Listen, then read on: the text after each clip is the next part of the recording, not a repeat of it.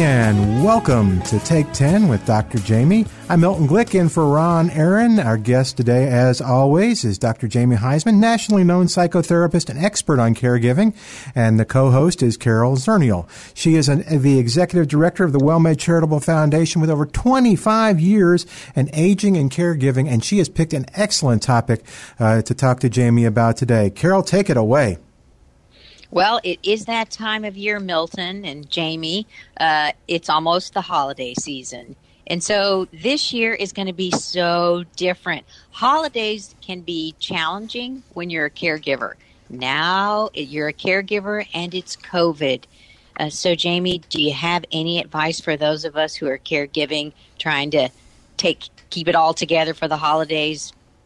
I do, Carol. It's not one that anybody wants to hear, however, but thank you very much for teeing this up. You know, we're a community. This is happening to our community called Earth. This coronavirus is an issue which finally is either going to expose us all that we are aware and can transform and take a village for all of us to help each other and, you know, wear masks and social distance. But when it comes to the holidays, you and I, Carol, for over the years who've worked with seniors, have had all this kind of sort of canned, wonderful ways to deal with the holidays, you know, how to deal with your loved ones, if they have Alzheimer's or Parkinson's, how to deal with their caregiving. It's all changed now. It is entirely changed. Now it is a CDC sort of informed event. So if we can get in our minds that we are actually not have to be perfect, not to be Superman, that we are totally out of our league when trying to control this virus, and be humble, to realize this is going to be a totally different Thanksgiving and a totally different Christmas, and be creative and innovative, then we'll start getting our arms around what's ahead.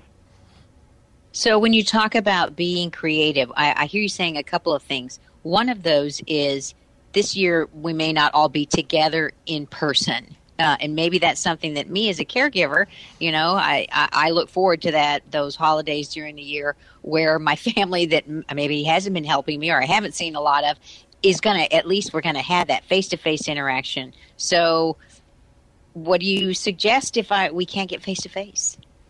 Well, you know, this is a virtual sort of thing. I mean, we're right now, you know, I was traveling around the country. I'm sure you were as well. And I'm doing what I actually used to do now from a dining room table.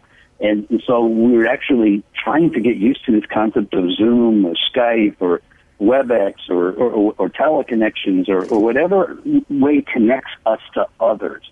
And so I would think that first things first, I would say get with your family, get with your loved ones, you know, vis-a-vis telephonically, if you will. If loved ones are challenging, emotionally challenging, and sometimes they'll deal with, get a third party engaged in these conversations and try to make it an uplifting, sort of powerful, innovative way of how does this family, the Smiths, the Jones, the, you know, whoever, Rodriguez, get together and say, let's all make something innovative using Zoom, using Skype, using all this. And we can't get together. Obviously, we have to be aware of our grandparents and our parents and all of us. But we have to be creative. And I would think the kids, there's a great bonding intergenerationally, and the adults and the seniors could have a lot of fun. But I think you got to get in front of it right now, and you have to get in front of it with a positive attitude.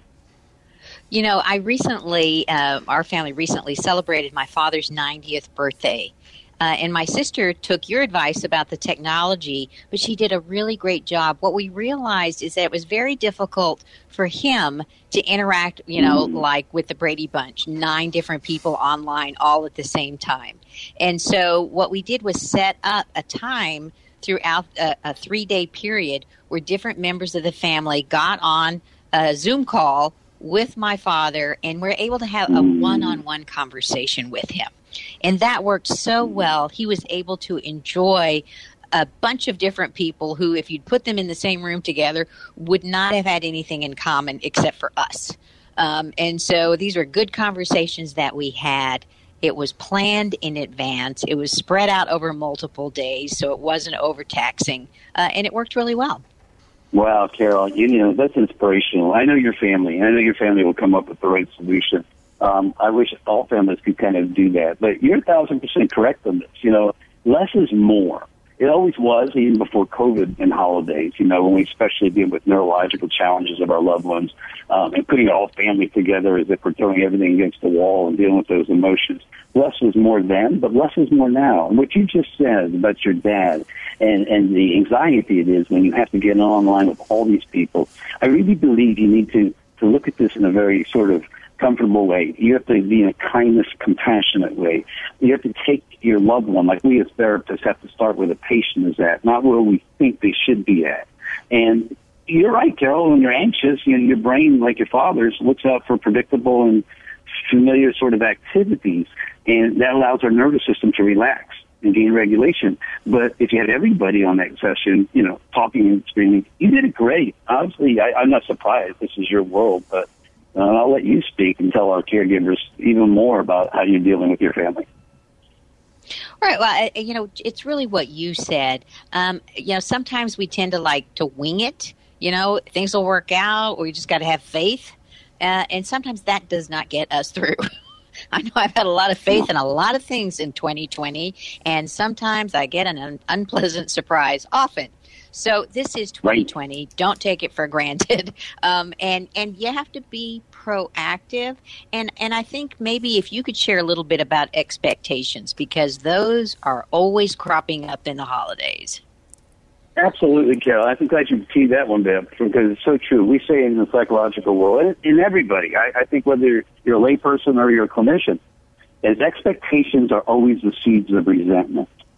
I'll say it again. Expectations are the seeds of resentment. So if we literally are looking at the future, okay, one foot in tomorrow, one foot in yesterday, you're forgetting that today that has been provided to you. That's a present. That's a gift. Expectations should be eliminated. There should be no expectations. There should be pre-planning. Yes, there should be sort of fun ways of looking at things, innovative ways of looking at it.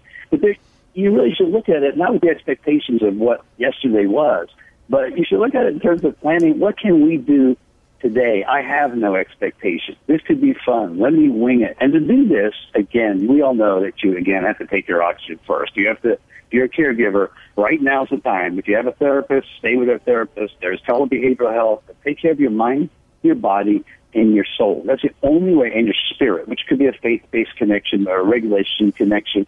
But realize that exactly what you said, you don't need expectations. Be here now.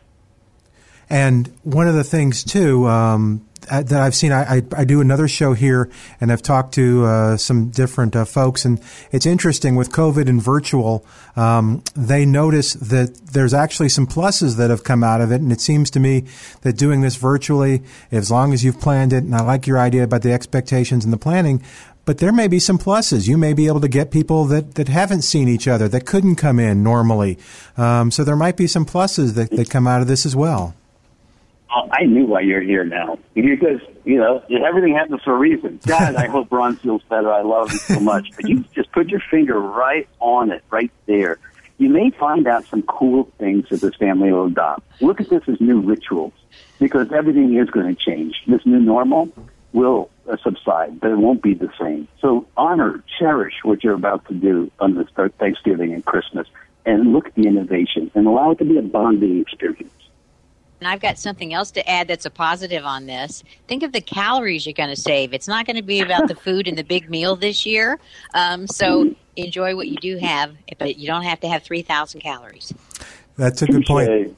Hey, and I thought of another idea. This Carol, because if you're doing this on Zoom, you can record it, and you can save it, and everyone can see it, and you can save it for everybody. Tell stories, share people's lives. Yes, or you can bring it to your therapist. I would love to with myself and my patients at any given time. That's perfect clinical grist for the mill. Happy holidays, everybody. I'm waiting. That's right. No blockbuster movies, but I've got my family at Thanksgiving. Guys, thank you so much. We've got to go. Another great episode of Take 10 with Dr. Jamie. We're going to say goodbye for today. Thanks to Carol doing a great job as well. I'm Milton Glick. We'll visit with you next time on Take 10 with Dr. Jamie.